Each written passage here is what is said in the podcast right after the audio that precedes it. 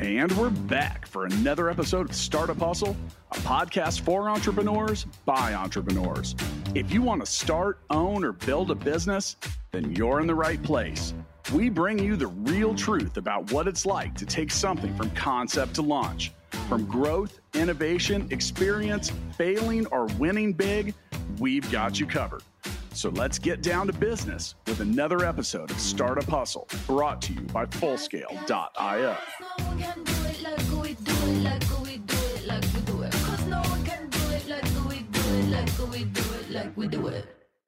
And we're back. Another episode of Startup Hustle. Matt DeCoursey here to have another conversation I'm hoping helps your business grow. Look, people, I've been pretty upfront with this. I've dropped out of five colleges and now I'm a junior. I mentioned that in my book, Million Dollar Bedroom. I've talked about it a lot here on the podcast. And guess what? I don't let that get me down. Now, in order to support that that is okay in life, I have brought someone in to discuss that with me today. Before we get too far, I want to let you know that today's episode of Startup Hustle is brought to you by Tesseract Ventures. Tesseract Ventures helps companies become smarter and better connected and more efficient through next generation robotics. 21st century software and radically connected platforms. You can visit tesseractventures.io and learn more and click the link in the show notes really make a lot of cool stuff over there. So I do recommend doing that. Now, with me today, I've got David Blake, and David is the executive chairman and co founder of Degreed. And Degreed, well, we're going to talk a lot about that. We're going to talk a lot about what they do and how they help you upskill and maybe get past the fact that you've dropped out of five colleges on your way to being a junior. Anyway, David, welcome to Startup Hustle. Thank you very much. Good to be here. Yeah, I appreciate it. Now we want want to hear a little bit more about your backstory. So I'm just you guys you guys have done really well with this platform and really helping people build, you know, learning and career growth and expand on business opportunities, doing a whole lot of different stuff. But why don't we just get started with your backstory? Yeah, my my genesis story.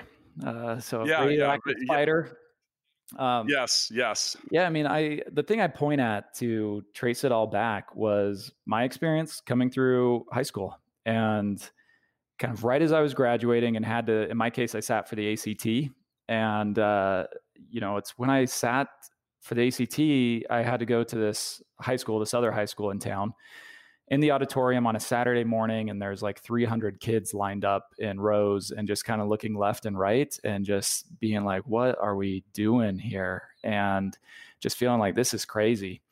And, uh, you know, and so I went back and I, I just started asking why, you know, which, uh, as it turns out, can be pretty dangerous. And so, why do we do it that way? And, you know, and your teachers all know how important the SAT or ACT is to, to sort of, you know, the college process but none of my teachers could actually tell me why. They didn't know its history. They didn't know where it came from. They didn't know when it came.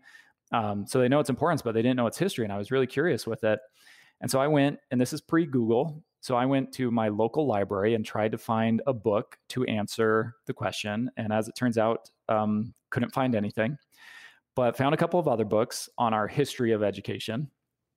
And I had a dawning realization that those books, I've actually always been a good reader, but like I wasn't reading for for um, my normal personal interests. I mean, I was reading to try and find an answer, and I was I was reading to really try and study a topic. And I had this dawning realization: it was the first thing in my entire life I had ever actually studied that a teacher hadn't assigned to me, and realized that here I was graduating from high school, and I was at the top of my class, graduating top of my class. I had been turned into an excellent student, but I had failed to become a good learner. And once I realized that, I kind of looked back on on this system and what it had turned me into, and I saw myself as a product of this system, and I didn't actually like it. I didn't like what it had turned me into, and kind of from that point, I I started to, you know, I committed I was going to be a good learner, even at the expense of being a good student, and and that's kind of defined the rest of my life is just this quest of learning, of lifelong learning. So eh, when it comes to Degreed, and you know, you talk about you know, right here on the homepage of your site, do you have the skills to take on tomorrow?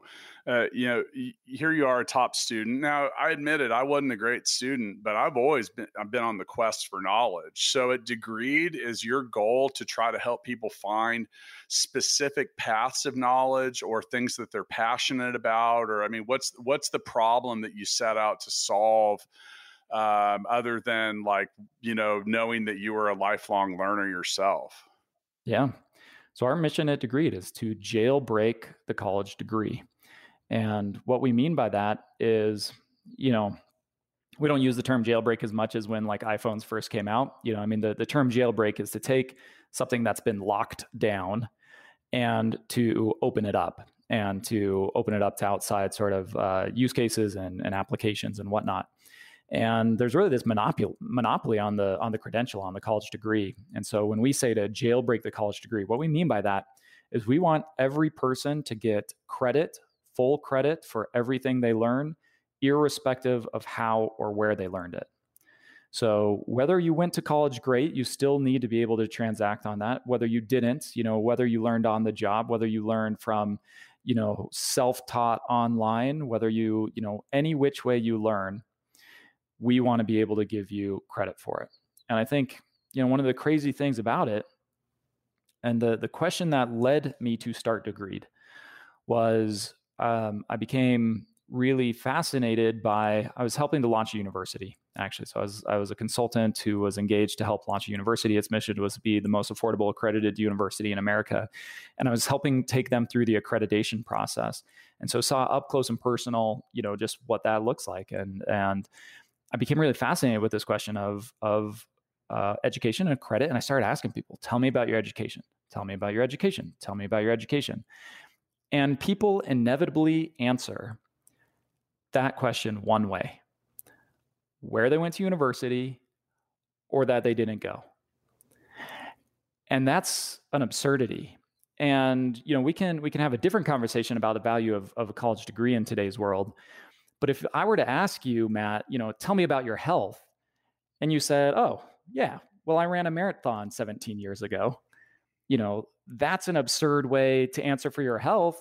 And yet, when I ask you, tell me about your education, you'll say, well, I dropped out of five colleges. You know, we we are so conditioned the only way we we know how the only tools we have to answer for our education is relative to our experience with college where we graduated from, what we graduated in, that we dropped out or that we didn't go. And it's an absurdity. Um, and so that was the mission of Degreed was to give people a way to answer for your education and skills now in real time, irrespective of, of your college experience um, and irrespective of how or where you develop those skills. So when it comes to Degreed, are you are you do you almost slot this under the category of experience? I know it's an educational tool and it's training and it's upskilling, but I look at like you know, and I think you have a great point. Like, hey, how's your health? Well, I ran a marathon 17 years ago. Uh, I mean, okay, so it, it, my dad has a degree in microbiology from Notre Dame and then became a lawyer you know it's like the, the things weren't directly connected and you find that a whole lot. So like you know do you, with with what the platform that you build is it is it a let's talk a little bit about does it get does it help me gain experience or is it like eh, you know i think there's a difference between doing and and seeing in some regards. You know you talk about like learning how to code as opposed to looking at code and knowing it's code or or yeah.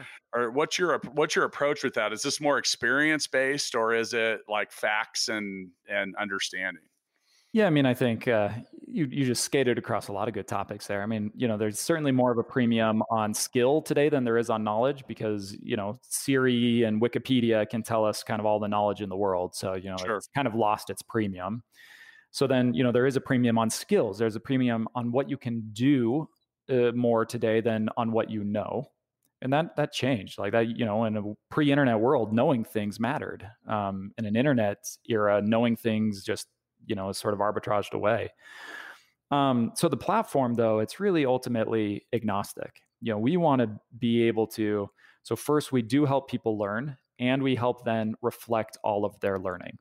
And so articles, videos, books, podcasts, courses, events, you know, certificates, professional uh, development or um, designations, you know, MOOCs, massively open online courses, um, you know, apprenticeships, experiential education, really any way you can learn or, um, you know, develop skill sets. We want to be able to match you with those resources. And then when you've gone, you know, when you've, when you've used those resources to learn to be able to reflect it back. And, you know, part of why we don't, you know, hey, Matt, what, you know, tell me about your education, why you don't respond with, hey, Dave, let me tell you everything I learned last year is because learning happens so incrementally, little tidbits at a time. You know, I mean, just in the last 24 hours, think of what podcast, audio book, and articles you've read, you know, and and you can't just answer, you know, you can't tell me that just offhand. Um, but it all adds up. It adds up in our lifetime. This is one of the things the data set at Degreed has has shown very clearly. In our lifetime, you will learn more from books than you will from your college experience if if that's uh, something you did. And not by a little bit by like a lot. You'll learn like 6.5x more from books in your lifetime as a as a average um, person than you will as the average college grad from your college experience. And so you know that stuff adds up and yet you know, so if you've learned 6x more from the books you've read than you might have from your college experience, but when I tell, say, tell me about your education, you still tell me where you went to college. You don't tell me what books you've read. So Degreed is the platform. It takes all the articles, videos, podcasts, events, all of it, your work experience, you know, your mentorship, your apprenticeships, your internships. It adds it all up and it helps translate it into the skills you've developed and gives people a very clean, simple way of answering for their skills. Yeah, I couldn't agree with you more. Now, I always joke about the five colleges. I mean, the fifth one was a was a top ten business school. So, you know, I learned a few things that along the way to that. I wasn't even expecting to get into it. I got into that school based on the experience that and the things and and the knowledge that I had gone out and acquired for myself. Which you know, there's a couple different paths here. Now, you know, looking back at my own story, it, would have been easier to maybe get myself into some of that experience had I traditionally finished school the way that people did. Now I'm 45 years old, so I'm kind of on I'm kind of on the the both sides of this, and I hear what mm-hmm. you're saying. At one point, I mm-hmm. grew I grew up, at, you know, from a I come from one of those high. Eh, everybody in my family has letters after their name, and then there's me you know. And uh, I mentioned my dad went to Notre Dame. I was the first. Uh, I was the first male in my family in three generations to not go there. I didn't even have a chance. I didn't even apply. I wouldn't get had no. But but one of the things you know you, you talk about experience and and and skills versus you know the, there there is something to be said about the degree, and I never want to poo poo on it, but uh, I mean, it definitely shows the ability to to execute a plan, to be trainable, to get after a lot of stuff. But then a lot of people get out of school and they just that's just kind of where the learning stops. And um, you know, the, my firsthand experience with so much of this is at Full Scale, and that's the company that that I actually work at for my day job when I'm not uh, recording podcasts, and we employ 200 developers. Where we had to build our own certification tests just to trust what they were actually were. Because, you know, we get people that show up and they're like, hey, I have a computer science degree and I've done this and I've done that. And they're, they're terrible at what they do. And, you know, so we had to build our own, you know, our own assessments and stuff like that. How much of that has occurred? Eh, now, for those of you listening, Degreed offers over 1,500 certificates. They have 1,500 certifiable skills um, mm-hmm. I know what we went through to make to make just under 30 for our own recruitment and and certification process. So I, I am going to literally take my hat off to you for having the patience and discipline to get through 1500. But you know how how did you begin to decide what was what was uh, by the way you talk about changing my downstairs in my house right now my kids are in virtual homeschool with my wife and i was yeah. we were talking about the curriculum now when i was in school uh, uh, pyramids were had mummies inside them and pluto was still a planet um, and you know none and apparently none of that's true now so some of that has has changed but how how are you handling that and the ever changing skill sets and things that people are looking at in your with your own curriculum? Yeah you um, you know so you referenced uh, early on there, Notre Dame, and and you're the first you know kid in the family not to have letters behind your name. And and what listeners might not know is Matt's you know parents were giving him a hard time, so he sought me out to come on the show and try and validate Matt you know to his parents that uh, that you can still be a you know a good son. I get an I get an honorary degree yeah, for having the degree. degree so, we hey, will give you your honorary PhD and, and put those yeah. letters behind your name for you. Um, you know, but I mean, Matt DeCoursey, uh, ABC. That's yeah. he didn't say what he. Yeah, I, we couldn't agree on what letters, yeah, but I'm getting letters. some. Yeah, it's um, you know, and funny enough, I mean, that's that's a when we spend mo- money to go to college, we're buying a lot of things, you know, and and funny enough, what we aren't, what the money isn't really going towards is the education. You know, I mean, right now you can go online and get yourself an Ivy League education for free if you are and it's totally accessible now between edx and and oer open educational resources and um, the moocs and and coursera and futurelearn you can go get yourself an ivy league education for free you know? So what are we still paying for when we go to college? Well it's it's a lot of things. It's the credential primarily you know it's alumni network it's access to jobs but some of it is just you know that making mom and dad proud and and um and we shouldn't sort of pass over that because it's a big part of it. And you know there's there's we're so conditioned to give um, prestige and accolade and, and congratulations. You know when you say you get into harvard what is everyone's response? It's oh congratulations. oh wow. You know yeah. when you say hey i'm starting my startup well you know i can tell you what my parents reaction was and it wasn't congratulations. You know it was like are you kidding me? You know um, and and so we've got to think about how we just treat um, lifelong learning, informal learning, alternative, you know, pathways of education and skilling, um, because that that validation we give to formal learning, but but you know, withhold from informal learning, you know, it really has to change. I think in terms of you know the skills um, that we certify, uh, yeah, I mean, our approach. There's there's a lot of different approaches out there, and I think the world will come to recognize that certification, um, the college degree was this behemoth. It had a monopoly on credentials. And so when we think about credentials, we tend to think about the college degree and we tend to think about it in terms of, you know, helping us get our first job or two out of, you know, when we're young, early in our career. Um, but, you know, I actually think there's going to be lots of credentials in the world as we move forward. And if you think about education, you know, there's articles and there's podcasts and there's a Harvard MBA degree and those all do very different things in your life you know and we're very quick to recognize that that there's lots of modalities of education. But when we start to talk about credentials you know people just kind of lump it all together. And yet i think there will be you know as, as just as there's articles and podcasts and mba degrees i think we'll start to see lots of different credentials. And so the degreed credential in particular is all about giving um, helping to signal your highest level of applied mastery in a skill.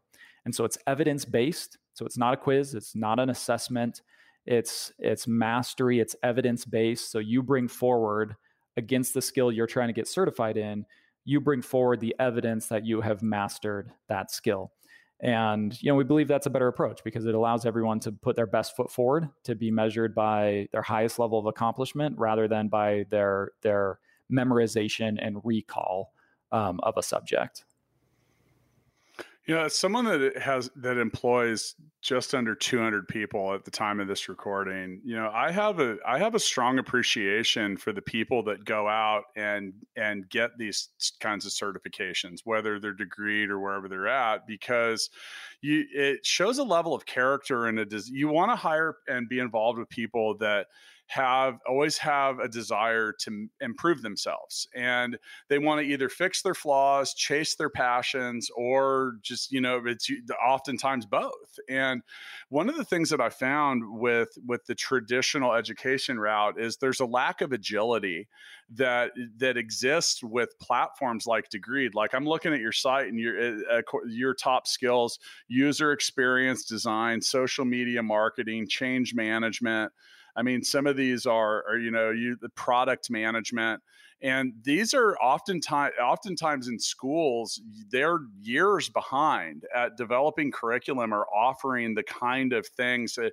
the, the internet and the world change so quickly now you know something that you might graduate well i've talked to so many people they're like well i have a computer science degree. I'm like cool are you a programmer? They're like no i haven't touched it in 20 years. I'm like can you write code? They're like nope wouldn't know how to do any of that now. And you know so there's there's something to be said about the person that is eh, you know we've talked a lot on this show about keeping your the the tools in your toolbox sharp and keeping them current. And you know if you're showing up to a job and you've got hey man i've got these stone tools eh, but they still cut you know, and you're not you're not going to be as impressive as someone that that has kept that stuff modern. Now, yeah, um, one one thing we kind of we kind of uh, how do how do you determine when or what or how to create a skill and keep it and keep it modern and cutting edge? Like, what's your I mean, process? The, there's there's two forces, big shifts. Um, the half life of skills is going down so, you know, when you went and learned, um, you know, whatever it might be, when you learned um, C++, I mean, sort of the, the life cycle of uh, how quickly it would change, you know, was slower. And so the half life of skills is accelerating. Um, you know, the data science of, of five years ago is not the same as the data science, you know, of today. And, and that's true of just most things at this point. I mean, your Salesforce administration is not, you know, this, you know, uh, if you haven't touched Salesforce in five years, but you were awesome at it five years ago, you can't log in and just expect to you know know what's up anymore. And the rate at which technology is scaling is now outpaced the rate at which humans can learn. And so that's that's never happened before in the history of humanity. We have industrial revolutions, which are when technology got out in front of humanity, and then humanity had to essentially catch up. And we've we've had many uh, of those, but the difference now is that how it scales. So you know, literally, whatever it is, twenty thousand Salesforce engineers can push an update that overnight, you know, whatever it is, 180 million people need to go learn something now, you know, inside the next week. So the rate at which it can scale um, is just faster. And so increasingly, everyone is going to have to learn uh, at a faster rate.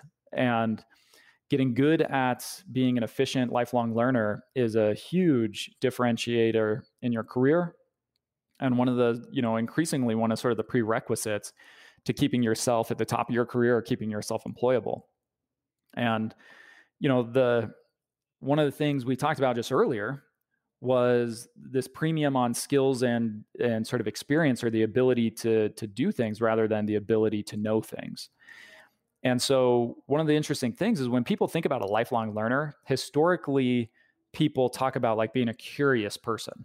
Hey, I'm really curious. I love learning. I love learning. That means I'm a curious person. Well, you know, curiosity was the attribute that carried the highest premium when information was scarce. When information was scarce and knowledge held a premium, your curiosity, your willingness to go and find that information and assimilate and read and and and assimilate the information held a premium. But in a world where knowledge doesn't actually give you a big advantage in your career, it's about developing skill.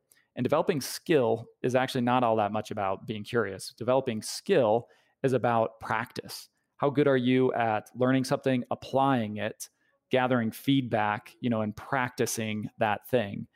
Um, and so one of the things we've learned is just you know being curious might make you a good academic but it's not going to make you a highly skilled individual and so being a good like career learner is kind of its own skill set now yeah, and that's one of the things. And you know, b- before we move on to the second half of the show, it, it, do you believe that there's nothing more human than technology? If you do, you need you to go check out what the inventors, engineers, and creatives are building over at TesseractVentures.io. They do everything from robots to flexible tech solutions for construction and beyond the Tesseract team dreams it and makes it come to life. And you know, I, I do that. I, I, I throw a sponsor mention in there, but I watch these guys here from my hometown that are constantly evolving and building things based on the needs that different marketplaces and different stuff calls for and you know and that that constant evolution of skills and um, you know when it comes to to skills and what you're doing one of the things that that i've noticed all right so it, it mentioned being with full scale and, and developers so i i see firsthand I, okay, last year I had every person that called ask for one flavor of technology, and then a year later they're asking for something different. I'll give you an example. Last year, everyone wanted Angular JavaScript front ends, and this year it's React, and you know it's all these different things. And and you know you talk about develop. We have we have developers that are. I, I compare professionals, whether it's a developer or someone else. You're you're oftentimes a Swiss Army knife or you're a sword and teams need both. Now, when you're out on the battlefield, you'd like to have the sword. The sword's a specialist. That's the guy that's the guy or the gal that's like, I've, I, this is it. This is what I do. Now, the problem is, is when you get back to camp and you need to open a can of beans, trying to do that with a sword is difficult and you want to at that point now the swiss army knife becomes pretty valuable because you can open the can you can uh, maybe finally use that tool to put another loop on your belt like I don't know why that's on there, but it's there. And you have all these different things. So you know, I, I, talk. You talk about skills. One of the things that we have really learned to appreciate at full scale is, well, in our world, we we call it a polyglot, and a polyglot is a multilingual person. If you ever had that friend that's like, yeah, I learned French last month. I'm like, really? Like I, I, I speak English and that's it, and that's as far as it's gone. But we have found this amazing utility and demand for that multi flexible person. And I and what I find with them is they're always willing to try something new and learn it. And the more of these, it's skill stacking and the more they stack up it's almost the, it gets easier for them to learn all the other ones. Is that what you find with people that are using degreed and the and upskilling with your platform? Yeah i mean i think uh, we talk about stackable skills or stackable credentials and just you know part of the problem was the college degree was this binary thing. You know is you had it or you didn't. Even if you know you is someone who whatever went through five universities and said you're a junior so you're arguably you know somewhere between one half and two you know and three quarters of the way through a college degree but like you don't get 75% of the the credit you know you just don't have it. It was this binary on or off thing. And i think the future is more stackable. You know you can uh, learn a skill and then go and learn another and add those together and, and have two skills. And if you can reflect that and transact on that in your career you know those add up and make you more valuable. And it's it's just a better approach because it means you know those people who are are committed to lifelong education and and skilling you know will hold uh, a premium um, in their ability for what they can do and what uh, uh, opportunities it unlocks and i think you know in terms of learning you know it's been interesting on the Degreed platform is you know I, I for lack of uh, better uh, uh, create creative names, call them super learners. But on the platform, you know, we're able to see um, the the data of who is learning what across what modalities, what platforms, and you know there's a big cluster. There's a big sort of uh, bell curve of you know who learns what and how much, and then we have these just outliers on the platform who learn you know sort of 10x what everyone else learns. And studying them and their habits has been just kind of a really fascinating thing. And you know, for the most part, what sets them apart is they're good at all the other stuff that none of the rest of us ever thought was part of learning. And what I mean by that is when you think about your education, I mean, think of middle school, think of high school, think of university. Like when you think about your education, your job was essentially, you know, the bell rings. It was to show up, you know, on time, get, you know, sit down in your seat, listen to the teacher, read the textbook, you know, answer the questions. And your job was essentially to like listen, you know, learn, assimilate, you know, and, and regurgitate that information. That, was, that was kind of it. But if you think about everything else that happened, you know, there was a school that created a syllabi for you, that created a curriculum, that sequenced what you were going to learn in what order, that, you know, had to go out there and read different books to pick which one, you know, you were going to read. And, you know, like all of those other things are work. They're work. They are work that has to be done if you're going to learn something. But none of us ever had to do that work. But if you're going to be a good lifelong learner, you know, you can be the kind of person who just gets on Google and, you know, types something and then just starts swimming. But, you know, or you can be the kind of person who deliberately, intentionally, you know, creates a plan, creates a syllabi, creates a curriculum, creates goals, creates structure, creates habits, you know, finds themselves a mentor, finds themselves all those other things. And those are the kind of people who are super learners um, you know, and they're they're terribly fascinating to see because they can just learn at a rate that's 10x, you know, faster than than any of the rest of us.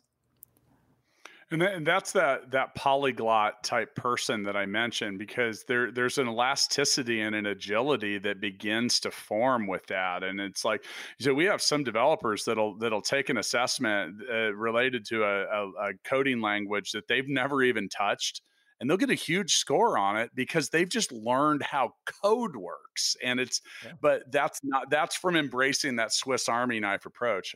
Okay so you you talked about you know the the mentoring and the different stuff that that helps us grow professionally. For uh, at degreed or you personally who's mentored partner and or, or invested in you or your business that's really made a significant impact? And then tell me how or why yeah, I mean, there's some overlap to that Venn diagram. I mean, uh, my mentors, my um, investors, you know, the, um, you know, in my career, Anne Dwane, uh, who is a co-founder of military.com and uh, a CEO of Zinch, which is where she would be my boss, which would be acquired by Chegg, uh, now publicly traded education technology company, and now a partner at Village Global. Um, she's a venture capitalist you know, she was uh, really the the model of uh, the mentor to me early in my career, the model of, of sort of leadership and entrepreneurship that I've really sort of taken on in my career. I'd say the one adage I repeat most often from from Anne Dwane is, you know, manage to the constraints and how quickly the constraints change is how good of a job you're doing at management.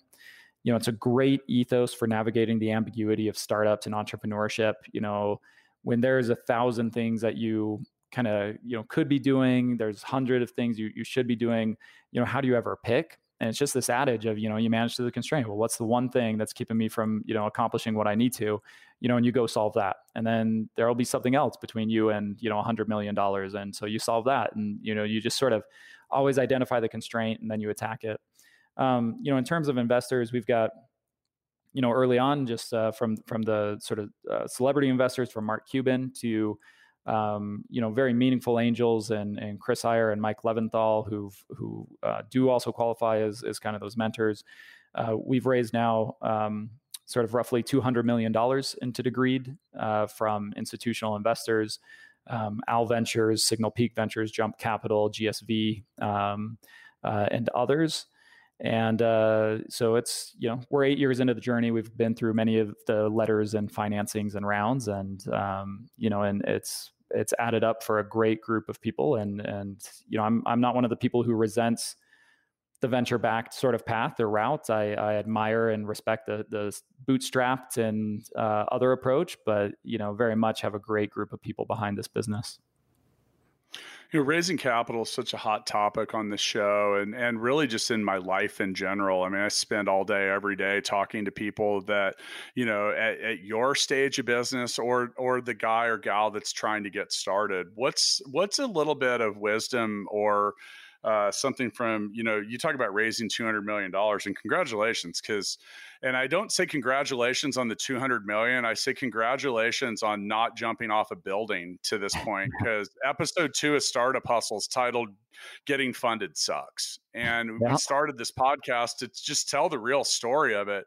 It's a it is a nasty experience for so many. And like even if you have the greatest platform, you're the greatest uh, founder, you've already done it, it still sucks but what are some of the things that you could that you've learned or some advice you could pass on to someone to make it a little more palatable along the way for them yeah and it uh um I mean, it absolutely sucked for me. We were pre-revenue for about three and a half years. Fundraising in that time was exceptionally hard. Um, you know, it, it just it, it, and it never actually really got much easier. Um, you know, I think I've since gone on to start other businesses and being a repeat entrepreneur certainly has proven to make things easier. But, you know, that first time around, um, fundraising for Degreed really very hard. I mean, I think probably one of the most frustrating things for me was, you know, I, I moved from middle America to Silicon Valley to, to sort of, you know, um, be out there and earn the chance to to to operate on that stage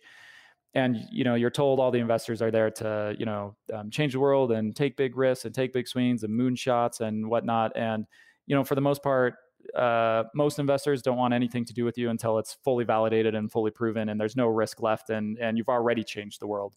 And so you know i came to to really admire and respect you know the the few sincere um, investors who you know deborah quazzo of, of gsv uh, ventures uh, who I had never met at the time, she invested on the spot um, the first time I met her. And, you know, she did so because she had a thesis for what the world was going to look like. And when she, you know, found a startup and a entrepreneur that sort of, you know, thematically fit and had the conviction for what we were doing, you know, just in, invested there on the spot. And, um, you know, so to those investors who who kind of truly um, are willing to, um, you know, be out in front. Uh, uh, just a, a, terrible and a mad respect um, for that.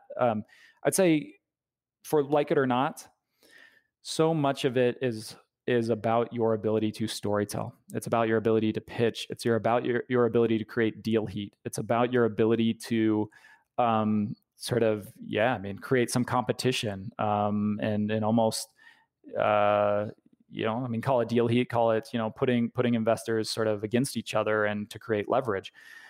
So much of the process, 80% of the process feels like it's about those skills, which is frustrating to me and, and was hard to sort of appreciate and realize because that has almost nothing to do with your business. You know, that has nothing to do with whether or not you're good at, you know, seeing the market and the opportunity and, and executing and and your subject matter expertise on, in my case, education and the future of work you know, it has sort of nothing to do with that. It's its own skill set. And whether or not your business is awesome and you're awesome at running your business, you also have to learn and develop the skills of fundraising. And that was kind of hard for me to come to grips with. Is that a skill that's now offered in Degreed? Because it feels like it could or should be. I said, yes, it, well, it can and it, but, but I, I'm I'm actually not kidding because you can't. it's it's really difficult to explain what that's like until you do it and it's so humbling and look as as entrepreneurs we have a certain eh, and founders we have a certain level of ego or maybe it's just stubbornness or blind belief in ourselves and you often walk into a room a meeting a call however it is and and it's like that implodes immediately for for many people because you've got someone i don't know you get you get it like i said until you've been in there. It's not just like an episode of shark tank people. It's it's uh it's a and you know I'm watching David shake his head on the video here because it's not. I yeah. mean, and it's a it's a it's a very humbling experience, and it's very difficult to deal with. Now, we've had you know we're coming up on on 500 episodes of Startup Hustle, and we've been doing this for a while. And we've had a lot of people that are VCs and investors, and we've asked all of them this basically the same question: Do you like to bet on the jockey or do you like the horse? And like, well, I like both. I'm like, yeah, but you got to pick one. And unanimous vote on the jockey and the the thing is, is like a great great ideas. Uh, look, I don't want to cheapen this on, but great ideas are everywhere. People that can lead those great ideas to success through successful execution and get other people to believe in it.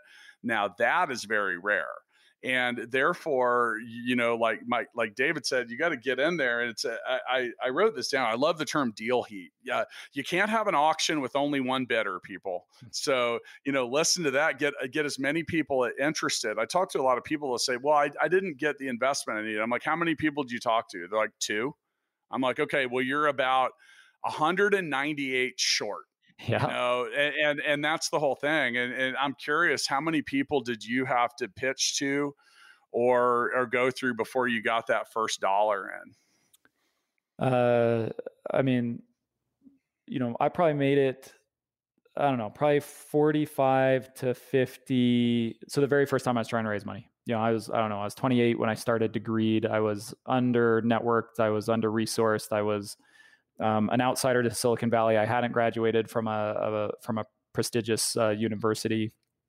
Um, so I was starting at the bottom. I mean, you have to start with the analysts and the associates, you know, and then they they pass you up to the principals who might pass you up to a partner, you know, and, and then if you impress a partner, they add another partner, and eventually you you know you pitch the partners group.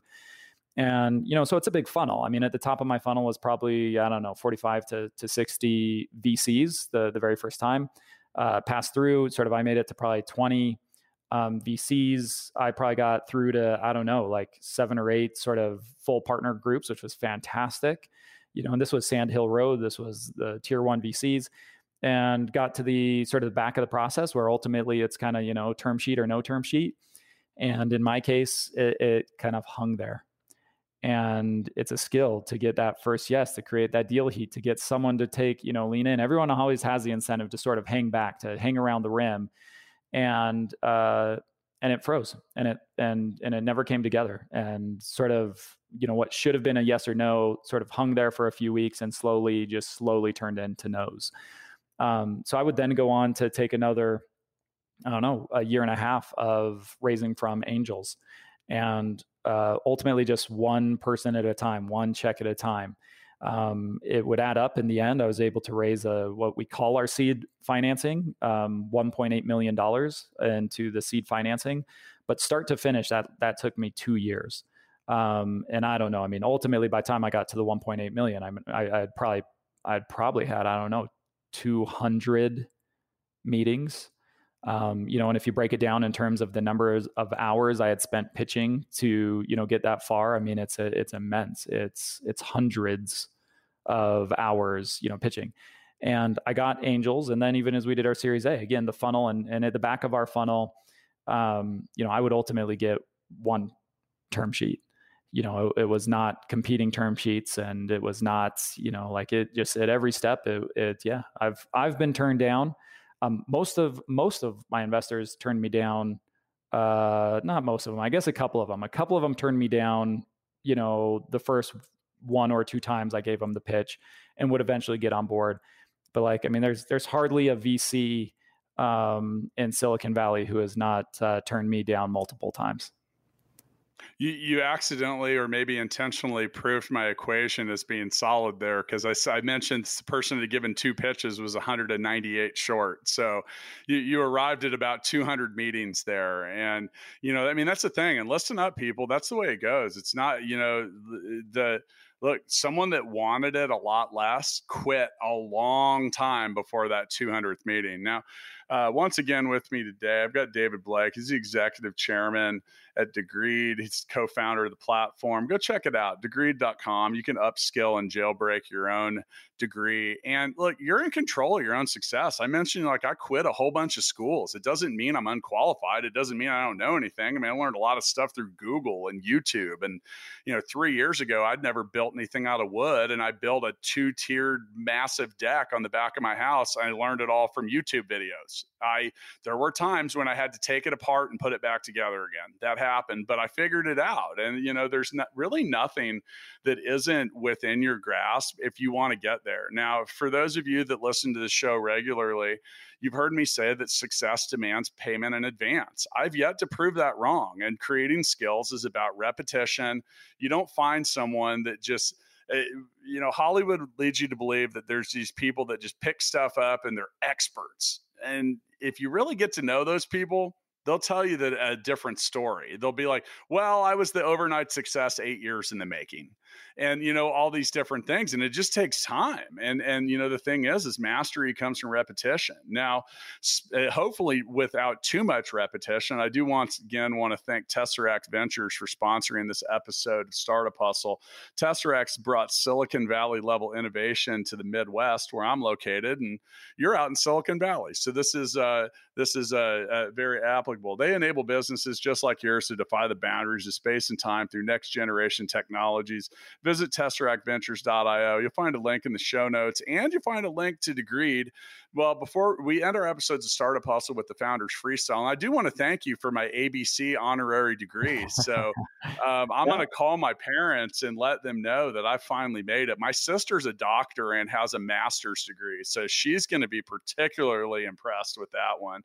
Uh, but overall, like I said, we, we end episodes of Startup Hustle with the Founders Freestyle. What's a little bit of just general – purpose advice that you have you've done david congratulations on all the success with you and Degreed and you've learned so many different things what's a what's a what's a, a, a one size fits all amount of a, a bit of advice you can give to founders and future founders? Yeah, I mean, I think run your own race. It's uh, doing startups. Someone described it to me as you know the our our fight or flight system was designed for resolution. We are supposed to encounter the lion and either kill it and we're no longer in danger, or it kills us and we're no, you know, we're dead, or we run away and we get away, so we're no longer in danger, or, or we run away and it and it catches up to us and we're dead. But like in all four scenarios, there's resolution. And you know, so much of a startup feels like you're kind of like locked in a cage with a lion and you hop on its back and you're riding the thing and just trying not to let it eat you. And it is, you know, the human like body was not designed for these five, seven, ten years of just, you know, being locked in a cage with something that could destroy you. And, you know, and it's hard. And I say, you know, the, the mental health sort of side of it is is real. And and I'd say the, you know, one of the best kind of just pieces of advice is you know is is just run your own race. If it's if it's your mission your goals your objective you know if it's an infinite game sort of a la simon sinek you know you are just you're running a race and you will get there as long as you keep sort of moving yourself forward. And you know to look to your left and to look to your right and to see sort of people in front and behind sort of ultimately doesn't matter doesn't do you much good at all. Um, you know so just set your own goals set your own mission run your own race and and you'll get there in time I, am going to parlay off that for, for my freestyle here, and I, I love run your own race, and, and I think that's great because really, in the end, you know, every all the opinions and input that come about your success or your progress, those are just eh, words. They're words and observations, and oftentimes coming from people that haven't done anything near what you have probably done. I've noticed that that those firing the most arrows at uh, anything I've done or people that are not having done a lot of the stuff and you know so and, and i think probably the best thing i've done for myself is about 10 years ago I, I i truly quit caring about all that. Now it doesn't mean that you shouldn't care what people think because i'm not giving you license to be a jerk. You know you should still care about that have character but in the end um, the only person that's going to make the true determination as to whether or not you've been successful is you. And it, and you know so people ask well when am i when am i successful? It's a simple answer when you feel that you've been successful. And that's a, that's running your own race. If you're running your own race you're going to finish first every time. Am i right?